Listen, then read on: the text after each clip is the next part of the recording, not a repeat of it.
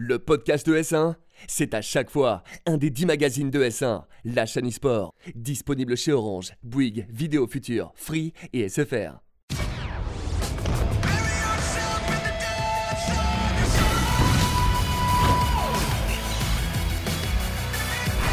Bonjour à tous et bienvenue dans cette nouvelle édition de Frag. Aujourd'hui, je suis accompagné de, euh, du super sub, que dis-je, de, l'indispensable skipper. Comment tu vas aujourd'hui Presque titulaire. hein. Presque Écoute, titulaire. On va Ça en va très bien. On a survécu à la canicule, c'est déjà un petit, un petit C'est exploit c'est en un petit soi, exploit en tant que gamer. Voilà, on est content. petit team volet fermé ou on était un petit peu du côté de la place Là, c'était full fermé. Tout fermé? J'ai pas vu le soleil pendant trois semaines. Hor- Horrible. Bah écoute, voilà, des, des vraies vacances euh, comme on, comme on les aime. Ou Peut-être, c'est discutable. Avec nous aujourd'hui, on reçoit euh, Thomas Azox Salut qui est avec nous. Comment tu vas? Bah écoute, ça va bien. Aussi, on subit la canicule, Voilà. je pense. Ça fait plaisir, en tout cas, c'est un plaisir de t'accueillir aujourd'hui. Euh, ça fait un petit moment qu'on s'était pas vu. Aujourd'hui, on va parler de beaucoup de choses, messieurs. Toujours d'FPS, bien évidemment, puisqu'on est sur Frag. On va revenir d'abord sur euh, Counter-Strike avec euh, la belle performance des Vitality qui a encensé un petit peu tout le monde hein, sur les réseaux sociaux ce week-end lors de l'ESL de Cologne. On verra aussi la performance des femmes sur, le circuit féminin de, Counter-Strike avec une Française qui a fini titrée sur le, le- le dernier événement. Voilà qui a eu lieu. Et euh, on reviendra sur Rainbow Six avec la DreamHack euh, Valencia. Et on va parler de Quake avec euh, une Pro League qui a été lancée, donc euh, vraiment un petit peu le, dinosaure des, FPS euh, compétitifs. Et euh, bien évidemment, on va parler de Call of Duty avec beaucoup, beaucoup de changements qui arrivent pour la saison prochaine. On va se dire un petit peu plus, bien évidemment, avec notre invité du jour. Et on va passer, euh, du coup, aux actus de la semaine. La première actualité, c'est euh, Vitality donc, qui euh, a fait sensation à, l'ESL Cologne euh, donc, euh, ce week-end avec euh, une deuxième place. On les a vus euh, vraiment être soutenus par toute la communauté française. Je ne sais pas, messieurs, si vous avez pu euh, suivre un petit peu leurs euh, résultats. Ouais, carrément, Vitality qui s'est hissé en finale de l'ESL Cologne. Bon, après, euh, comme à Montpellier, c'est Liquid qui était en face de l'équipe française et Liquid qui a remporté le trophée. Liquid qui est aujourd'hui euh, la meilleure équipe du monde, incontestablement. Ils ont d'ailleurs rencontré, euh, remporté le, le Intel Grand Chelem, le, le petit prix à. Petit, à un million de dollars, on, on te remet des lingots d'or pour avoir remporté quatre événements Intel. Ça, ça régale. Non, ouais, ça régale clairement. Donc, euh, ouais, Liquid qui, qui s'impose sans grande surprise. Vitality qui, euh, quand même, une finale, on s'y attendait peut-être pas forcément pour, euh, pour Vita. Donc, ouais, belle performance. Après, bon, bah, Liquid, Liquid c'est Liquid. Mais le SL1, c'est quand même une des grosses, grosses échéances CS de l'année. Donc, bilan plutôt satisfaisant, comme pour G2 à Montpellier.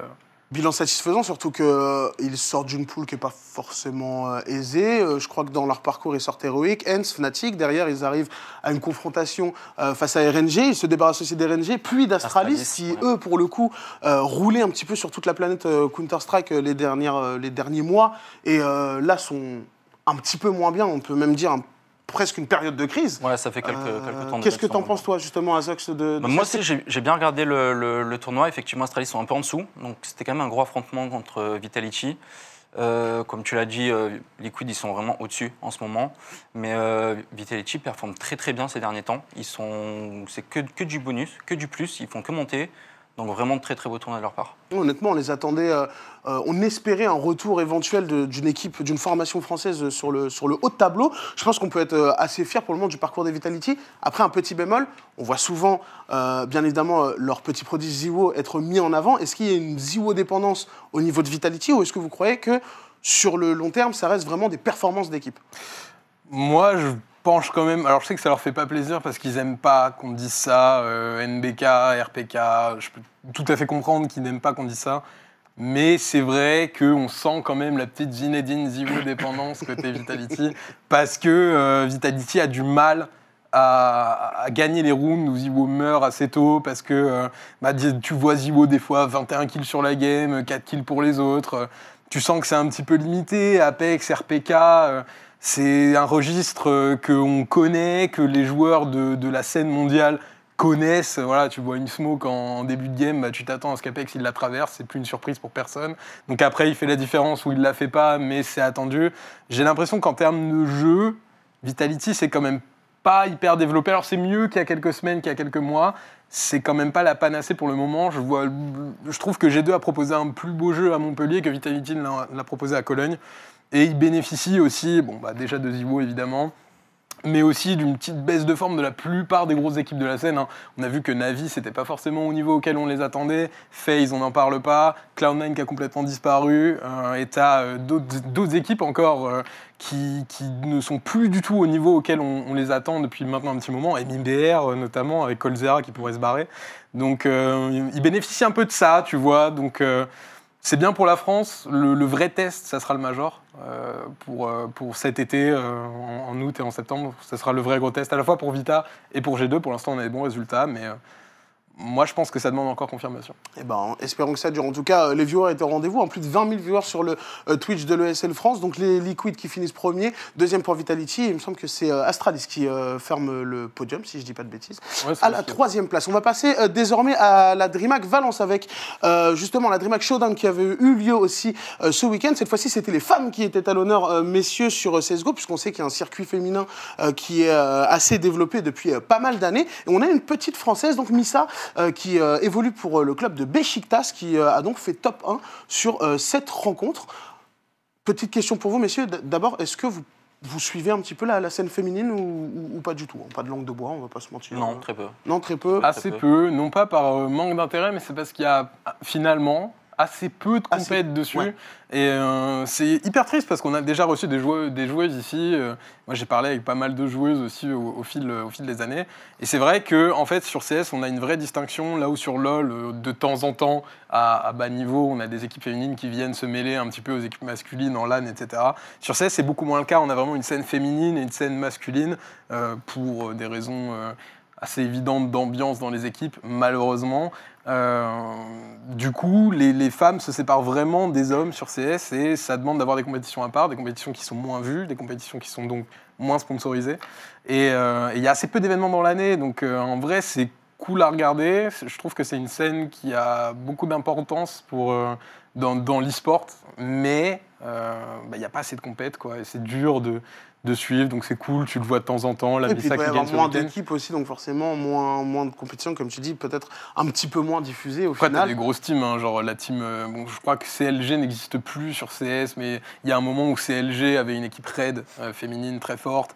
Euh, Il y a Team Secret qui avait une grosse euh, équipe aussi. Des- Donc, euh, des noms qu'on a, qu'on, qu'on a déjà vus. En Ouais. tout cas, voilà, belle performance pour euh, notre Française qui va aller chercher son titre avec ses coéquipiers. Un petit cash prize de 50 000 dollars quand même, qui est loin d'être euh, négligeable. On va passer à la suite. On va parler de Rainbow Six, mes amis. Toujours lors de cette fameuse DreamHack Valence. On avait énormément de Français impliqués lors du tournoi. Malheureusement, ça s'est pas passé comme prévu. Qu'est-ce que tu en as pensé, toi, mon cher Skip? D'abord, petite question.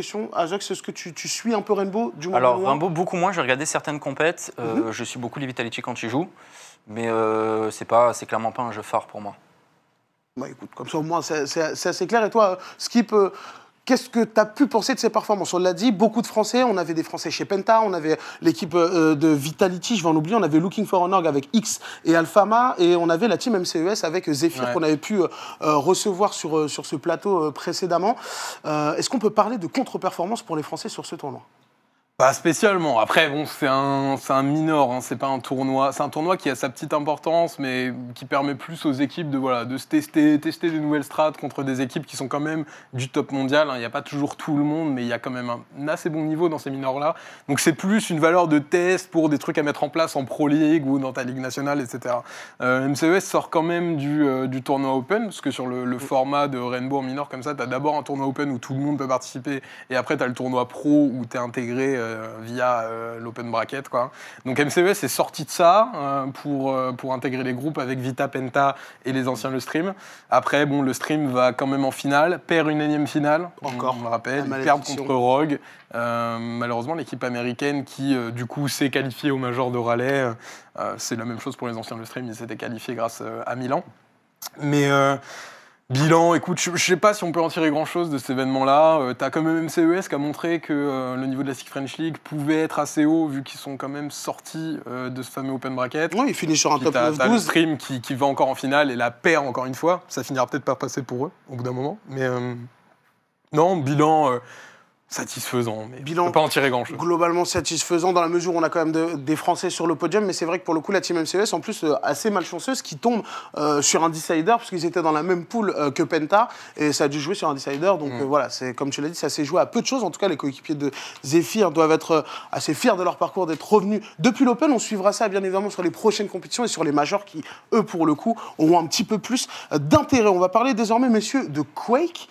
Alors, c'est vrai que c'est pas quelque chose d'habituel. C'est c'est pour ça que je le prononce un peu comme Quake, comme ça, depuis tout à l'heure. Quake, avec euh, l'annonce d'une Pro League. Euh, à venir, euh, euh, année 2019, année euh, 2020 sur les différentes QuakeCon. Euh, on a déjà quelques informations avec un système de relégation, etc. Alors d'abord, est-ce que vous êtes sensible euh, à Quake pour, pour, pour vous? Êtes-vous trop jeune pour avoir connu euh, Bah écoute, moi j'ai joué euh, au dernier remasterisé là, qui était, euh, je, je sais plus comment il s'appelait, euh, Quake Champion, je crois. Ouais. Euh, j'ai bien kiffé. Après, euh, je suis pas du tout, j'étais, enfin j'étais sur code moi, donc j'ai pas du tout joué à ce genre de jeu. Mais je pense que c'est une très bonne initiative. Ça peut relancer un peu la commune qu'il y avait sur le jeu. Ça fera plaisir aux joueurs et c'est que du bonus. Ouais, ça, ça peut faire plaisir aux joueurs. Il me semble qu'à une époque pas si lointaine que ça, on avait du Quake encore à l'ESWC. Euh, cette fois-ci, sur ce format, on aura euh, 20 joueurs, 10 joueurs américains, 10 joueurs européens. Euh, Est-ce qu'on aura du français? Je pense, on espère en tout cas pour nous Hmm, J'ai pas l'impression, je crois que le Mais, seul euh, joueur Quake qui reste un peu dans les parages, c'est Strength. C'est Strength, ça a Joue arrêté encore le jeu, je crois. Il, il a dû jouer au début de Quake Champions, hein, mais depuis, euh, depuis la stop, donc euh, j'ai pas en mémoire un, un autre français. Si je me trompe, écoute, euh, tant, tant Après, ça va peut-être ramener des joueurs à, à rejouer aussi, des anciens joueurs euh, qui vont peut-être. euh, Je pense que, tu vois, Quake, il y a quand même une scène qui reste un noyau dur de Mhm. joueurs qui est là depuis. Depuis des, La nuit des temps. que les moins de 20 ans ne peuvent pas connaître, bien évidemment. Donc euh, c'est compliqué de. Alors il y a, il y a- en fait il y aura deux divisions. Il y a une euh, la grosse division avec les 20 joueurs d'ISEU du Zena, mais il y a aussi une Challenger division et tu auras l'occasion de monter en Pro League et- ou de descendre si t'es pas assez performant. Donc ouais c'est vrai que ça peut pousser à avoir des nouveaux joueurs. De là à les déloger les types qui jouent au jeu depuis genre 36 ans. Ça, oui. à mon avis c'est compliqué. Ça risque d'être assez Mais, compliqué. euh, En tout cas, on espère qu'il y aura quelques téméraires qui vont euh, éventuellement découvrir voilà, ce qui est En tout cas c'est bien pour le, le jeu, c'est bien pour les joueurs. Exactement, pour un, un- un jeu qui, quand même, qui fait euh, office de, de référence, même si pour nous qui, qui sommes là depuis très longtemps, on est encore peut-être un petit peu trop jeunes pour avoir vraiment connu euh, Quake. Euh, voilà pour ce qui était des news, on va passer à l'invité de la semaine. L'invité de la semaine, donc, c'est Azox euh, Thomas. Euh, comment je te présente? Streamer, ancien joueur pro, un petit peu multi, multifacette. là. Streamer, ancien joueur pro, c'est parfait. Parfait. Donc, euh, gros, gros streamer en pleine activité sur Counter-Strike en ce moment, mais ancien joueur pro sur Call of Duty. C'est pour ça que voilà, ton avis aussi va être très, très intéressant aujourd'hui, puisqu'on va discuter, messieurs, de l'avenir de l'e-sport sur Call of Duty. Alors, déjà, un sujet un petit peu sensible, on a débattu plusieurs fois. De ton point de vue, toi, de prime abord, euh, euh, d'anciens euh, joueurs compétitifs, on a pu te voir évoluer avec les pulses, que ce soit sur le, le nouveau système de CWL ou les anciens systèmes un petit peu moins compétitifs, euh, un petit peu moins compétitifs, moins professionnels en tout cas que ce que c'est aujourd'hui avec, avec les Vitality ou autres. Entre autres, ouais. Quel œil tu, tu portes aujourd'hui sur, sur la scène Call of Duty et sur le développement euh, côté sportif Bah écoute, je me suis un petit peu retiré euh, ces derniers temps, vu que je joue, je joue principalement à d'autres jeux, mais euh, j'ai l'impression que c'est toujours les mêmes problèmes en fait qui reviennent encore. Quand j'entends toujours les mêmes histoires de split, de choses comme ça, et je trouve que la scène n'est pas assez professionnalisée dans l'ensemble. Je pense que c'est le plus gros problème euh, de cette scène. un problème qui va peut-être être résolu euh, dès l'année prochaine, puisqu'on annonce beaucoup de changements. Alors peut-être en étant un petit peu utopiste, mais euh, côté, euh, côté professionnalisme, on a l'arrivée des franchises qui a fait euh, énormément de bruit. On est d'accord, on n'est pas d'accord, je sais pas trop. En tout cas, pour le moment, on a des noms qui sont sortis Dallas, Atlanta, Paris. Toronto, Optique LA, et ça c'est important de garder cette image optique qui, je pense, sert énormément à Call of Duty, ainsi que Minnesota. Est-ce que pour toi l'arrivée de ces franchises peut faire passer un cap euh, à l'e-sport sur Call of Duty, ou au contraire on retrouvera éventuellement Déjà, déjà, bon, il est important de signaler que euh, Optic, qui sera dedans, c'est officiel, ça a été annoncé via un tweet. euh, c'est un très bon signal parce que quand les quatre premières ont été annoncées, on a vu qu'il n'y avait pas Optic. Quand tu connais la, la fanbase d'Optic aux États-Unis, et c'est un peu l'équipe qui fait tourner le jeu elle seule, euh, même si tu as Red Thieves qui a débarqué cette année. Bah, euh, moi, je donnais pas cher de la peau de la, nouvelle recette de la CWL. Donc, euh, c'est un signal déjà très positif. Après, euh, pour ce qui est de la professionnalisation de, la scène, malheureusement, même si tu viens apporter un certain cadre avec les franchises, etc., on a vu en Overwatch League que c'était pas non plus, tu pas des staffs de, ni de la, de la qualité, euh, ni euh, du nombre que tu peux avoir en sport traditionnel, déjà, premièrement. Et en plus de ça, comme euh, Azox l'a souligné, euh, le vrai souci de, de- de la scène code, c'est euh, les joueurs et le comportement des joueurs qui n'a pas changé depuis euh, des années. On a des mecs qui sont habitués à un certain fonctionnement, qui sont habitués à changer d'équipe un petit peu comme de chemise, tu vois. Euh, ça n'a pas été euh, facilité cette année avec euh, l'histoire des tu ne peux garder qu'un seul de tes joueurs qui sont qualifiés en Pro League pour garder ton spot. Donc ouais, pour moi le vrai souci vient des joueurs. Va falloir qu'ils prennent conscience que bah, déjà Call of Duty n'est plus ce qu'il était euh, et que tu peux pas te comporter comme une star et, te permettre de nuire un petit peu à ton jeu comme on l'a vu sur Infinite Warfare notamment où, où le jeu a été beaucoup critiqué d'emblée par les pros et ça a absolument pas aidé la scène. Ce genre de comportement ça peut plus passer en fait. Il va falloir qu'ils s'en rendent compte Alors, euh, pour, pour progresser. C'est très intéressant ce que tu dis. Est-ce qu'on peut pas aussi le lier euh, à un manque de sécurité finalement euh, apporté euh, ou pas d'ailleurs par, euh, par Activision aux joueurs de la scène? On a vu ce qui s'est passé avec nos Français cette année, Oui. Euh, comme tu l'as dit, avec cette condition nouvelle qui a un petit peu tout bouleversé, qui permet ces changements incessants. Est-ce que on aura éventuellement un système euh, de draft ou de, de période de transfert mis en place s- vraiment euh, calibré et, euh, segmenté pour éviter ce genre d'abus Euh, Ou d'après vous, est-ce qu'ils vont garder encore euh, ce système, cette liberté finalement qui offre aux joueurs code, bah, pour les meilleurs, euh, la possibilité de durer encore plus longtemps, mais pour les, les, moins bons, euh, éventuellement de disparaître encore plus rapidement? Je sais pas, parce que tu.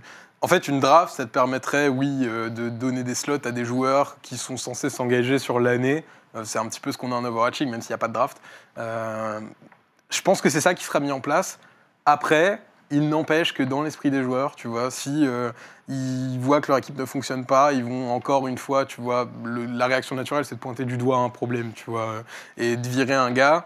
Euh, ça va être un travail des équipes et du staff pour euh, éliminer et gommer un petit peu ces défauts-là et dire non les gars faut continuer à travailler en équipe etc et pour qu'on arrête de voir des trucs comme euh, Denial qui drop son équipe du jour au lendemain pour aller chercher des anglais qui n'ont pas perf de toute façon derrière ou euh, Gunless qui se fait sortir de Luminosity alors que c'est un des meilleurs joueurs individuels du monde Euh, T'as plein de trucs comme ça qui se passent sur la scène code et qui se passent quasiment nulle part ailleurs. hein. C'est très propre à code. Oui. Et ça, c'est le travail du staff après. Donc, Ce qui est propre à Code surtout, c'est aussi la plateforme. Euh, Est-ce que ça, ça joue pas, tu penses Thomas, dans forcément l'âge moyen d'abord des, des- joueurs qui, qui occupent le jeu et des joueurs qui s'investissent dans, dans la scène? On parlait d'un possible passage sur PC. Est-ce que pour toi ce serait une solution?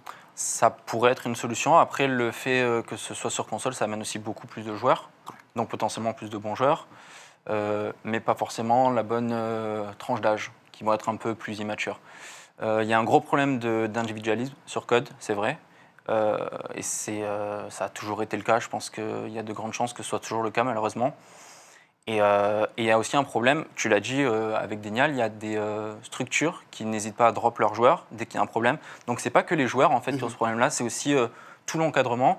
Et comme tu l'as dit, je pense qu'un staff un peu plus sensible sur ça, qui va plus voir le jeu sur le long terme, comme ça peut se faire sur d'autres jeux, comme sur CS, comme sur League of Legends, ça pourrait aider toute la scène à, à progresser en fait. Mais on, on- on espère vraiment, parce que c'est vrai que là, dit comme ça, enfin, sur notre discussion, on n'a pas vraiment, euh, on n'arrive pas à s'arrêter sur un problème tant, voilà, chacun partage un petit peu ses torts, que ce soit les joueurs, les orgas, euh, etc. On a aussi quelque chose qui, pour moi, a un impact euh, vraiment euh, négatif sur le jeu depuis quelques années, c'est euh, le, le côté scène nationale qui, qui est complètement, qui est en train de disparaître en fait, totalement. Est-ce que vous, vous pensez justement que le, le fait qu'il n'y ait plus de, de, de LAN comme ça qui, qui permettent d'avoir des viviers de talent, parce qu'on avait la SFCO et, c'est- et la SFCO après c'est très vite rabattu sur les joueurs amateurs, donc mineurs, donc pas éligibles au circuit pro. Est-ce que vous pensez que pour relancer la il faudrait éventuellement créer un circuit, que ce soit national ou européen, pas forcément au stade de ce que peut faire une CWL, mais pour recréer un vivier de talent et remettre un peu une discipline dans, dans ce circuit Moi, je pense que ça pourrait, être important. Après, euh, c'est pas évident d'organiser des LAN, parce que les LAN, il faut qu'elles fonctionnent. Donc, il faut qu'il y ait des gens qui viennent, etc. Mais ne serait-ce qu'une ligue, quelque chose comme ça, quelque chose de bien organisé, ça pourrait, ça pourrait être intéressant. et Ça pourrait ramener des joueurs et des équipes à se créer et à progresser. Parce que là, le problème, c'est que les équipes, elles n'ont aucune. En fait, elles vont tenter leur qualification. Et une fois que c'est raté, elles split, quoi. C'est ce qui se passe actuellement. Il n'y a, pas- a, a pas vraiment de, de stabilité. Toi, Skip, de, de ton côté, euh, pour revenir rapidement sur le, sur le, le passage PS4-PC, on en a longtemps débattu. Pour moi, je pense que c'est un devoir qu'a Activision, Ouais, même si c'est très pas. compliqué et que ça n'arrivera certainement pas. Pour moi, s'il n'y a pas de passage sur PC, euh, le jeu va, va vraiment se mettre une balle dans le pied dans la mesure où qui dit passage sur PC dit plus de mise en avant au niveau des streamers stars. Si le jeu est bon sur PC, il sera streamé, il sera beaucoup plus euh, diffusé et au final, euh, il aura plus de, enfin, l'impact qu'il aura sera beaucoup plus grand aux yeux du public que ce qu'on peut avoir avec un nombre de joueurs un petit peu plus élevé sur, Ouais, mais console. ça, ça n'arrivera pas parce que déjà, Activision est en partenariat avec Sony, est encore en partenariat avec euh, Sony. euh, C'est une info qui, est arrivée dans les colonnes de VG 247, je crois, il n'y a pas très longtemps, un média américain. Euh, on ne savait pas trop s'il y allait encore avoir des exclusivités de contenu sur PS4. Est-ce que Activision était encore en deal avec Sony? On ne savait pas trop. Vraisemblablement, pour Modern Warfare, le prochain opus, il y aura bien une exclusivité de contenu de 7 jours pour tous les nouveaux contenus de Modern Warfare. Donc ça veut dire que Activision est encore en partenariat avec Sony et qu'il y a une chance infime que euh, ça passe sur PC. Et en vrai, le passage sur PC, moi je trouve que Code ne peut pas se passer aujourd'hui d'individualités comme Scum, comme Cryptix, comme Karma, comme euh, euh, d'autres joueurs, même Kenny, tu vois, qui est monté très récemment. Ces gars-là, tu les mets sur clavier souris, à part Karma qui met des têtes sur H1Z1. Euh, Non, je suis ça n'a rien à voir. pas sûr que ça suive en termes de gameplay. Et malheureusement, si tu perds ces joueurs-là qui ont, on le rappelle, au moins 3 millions de followers, 2 millions, 1 million de followers, des clusters et compagnie, s'ils se font déchirer par des non sur PC, en fait, la ligue, elle va juste tomber parce que le, le viewership américain s'attend à voir ces joueurs-là. Donc si tu passes sur PC, bah, malheureusement, euh, tu fais disparaître un peu ces joueurs-là aussi indirectement. toute Et la scène pas-. C'est ça. Et tu peux pas te permettre de faire ça. Est-ce que vous pensez, euh, c'est c'est vraiment impossible pour le coup euh, de, de peut-être sacrifier ces joueurs stars euh, pour repartir, faire table rase et repartir Tu peux pas. C'est comme si tu sortais LeBron James de la NBA et tu ne peux pas. Genre, en termes d'exposition, en termes de deal avec les marques, même si sur PC, effectivement, tu as le côté Twitch qui pourrait pousser parce qu'il y aura peut-être plus de gens sur le jeu et plus de communauté. Parce qu'aujourd'hui, ce qui manque à Code, c'est pas une scène compétitive nécessairement, même si en France, on pourrait rêver d'un meilleur développement et tout. Ce qui manque surtout, c'est le côté communautaire. Aujourd'hui, il n'y a plus personne qui stream du code, il n'y a plus personne qui joue à code, il n'y a plus personne qui crée contenu sur code, il n'y a plus personne qui revendique appartenir un petit peu à cette commu code. Et la commu, en vrai, elle est morte. Et sans ça, de toute manière, euh, tu peux pas avancer. C'est vrai que passer sur PC, ça pourrait euh, aider à reconstruire un certain nombre de communautés. Mais c'est dur de faire un pari comme ça quand, par contre, tu as des joueurs qui sont populaires et que tu peux maintenir ton truc un peu à flot. Je sais pas. Je pense que Acti est plus en mode on essaye de sortir le jeu qui, on espère, va péter. Mm. euh, plutôt que de refondre vraiment et de prendre des gros risques en éloignant des- de la scène des joueurs comme Scum qui déjà euh, pensaient à, à partir. À un moment, on entendait Scum euh, devenir streamer, etc., arrêter euh, la compétition sur code. Ça a failli être dramatique, tu vois. Tu peux pas perdre des mecs comme ça. Et justement, on a eu des, des- des grosses pertes. Un joueur que tu as connu, par exemple, qui est Gotaga. Toi, tu fais partie des, des anciens de la scène, des, pour ceux qui connaissent vraiment des vrais, vrais anciens qui ont été là euh, dès le début. Et c'est vrai que des départs provoqués comme euh, euh, le tien, celui de, de- de joueurs comme Carnage, comme Gotaga, comme Broken, qui ont été vraiment les visages de, de la licence, du moins en France. Euh, Est-ce que. De toi, de ton point de vue, maintenant que tu connais un petit peu la CNCS, tu vois comment ça se passe, euh, est-ce que tu, tu aurais été enclin éventuellement à revenir sur Call of Duty à une époque, euh, si, euh, que ce soit sur PC ou sur console, si, entre guillemets, la- le, le- le système de, co- de compétitif te, te convenait ou tu penses que c'était un peu mort d'avance, entre guillemets? Moi, c'était, moi, c'était vraiment. Alors, moi, j'étais un de ceux qui est resté le plus longtemps parmi les anciens.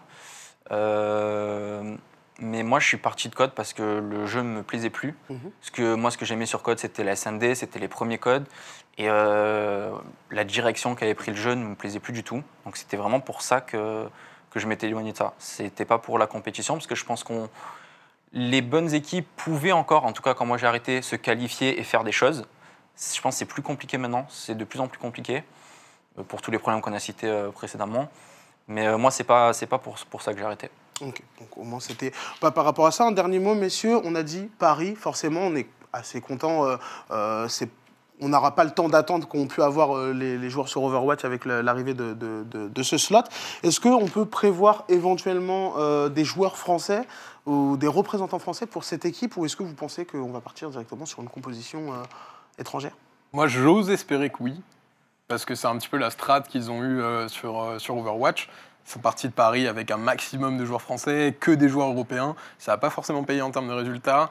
J'attends de voir si euh, l'échec, plus ou moins, de cette saison en, en Overwatch League de Paris va conduire euh, au fait d'aller piquer des Américains euh, sur code plutôt que des Français. J'aimerais bien voir des Français encadrés avec un vrai encadrement parce que Vitality il y a deux ans et cette année Denial ça n'a pas fonctionné parce que bah, pour les problèmes qu'on a cités tout à l'heure euh, c'est parti en vrille. Donc ouais j'attends de voir avec un vrai encadrement et puis bon, s'il y a des, des joueurs comme des anciens profils comme Azox qui peuvent euh, qui peuvent les aider. Ah bah, Azox, si tu devais dire un nom rapidement euh, pour quelqu'un, allez, un capitaine de, de l'équipe de Paris l'année prochaine, qui te semblerait? Ah ben en, en France? Ouais. Oh, Il y, a, il y a du Zik, il y a du Riska. Il y a des bons joueurs quand même en France. Zik Hein. Riska, Whaler, je pense que c'est globalement. Wailers aussi. Il y, a, il y a des très bons joueurs en France. plus ou moins les Après, il faut que, Faut que ça se fasse. Quoi. faut que ça Faut se que ça fasse, se faut qu'il y ait du résultat et que ça marche. Eh bien, écoutez, on suivra ça, euh, bien évidemment, euh, bah, à la rentrée, pour le coup. Ouais. Euh, puisque nous sommes euh, malheureusement sur euh, la.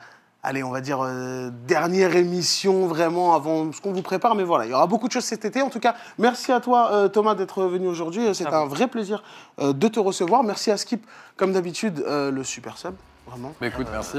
C'était un plaisir. Et euh, quant à nous, ben, on se retrouve euh, très bientôt sur euh, la chaîne ES1, bien évidemment, pour la suite des programmes. Restez connectés.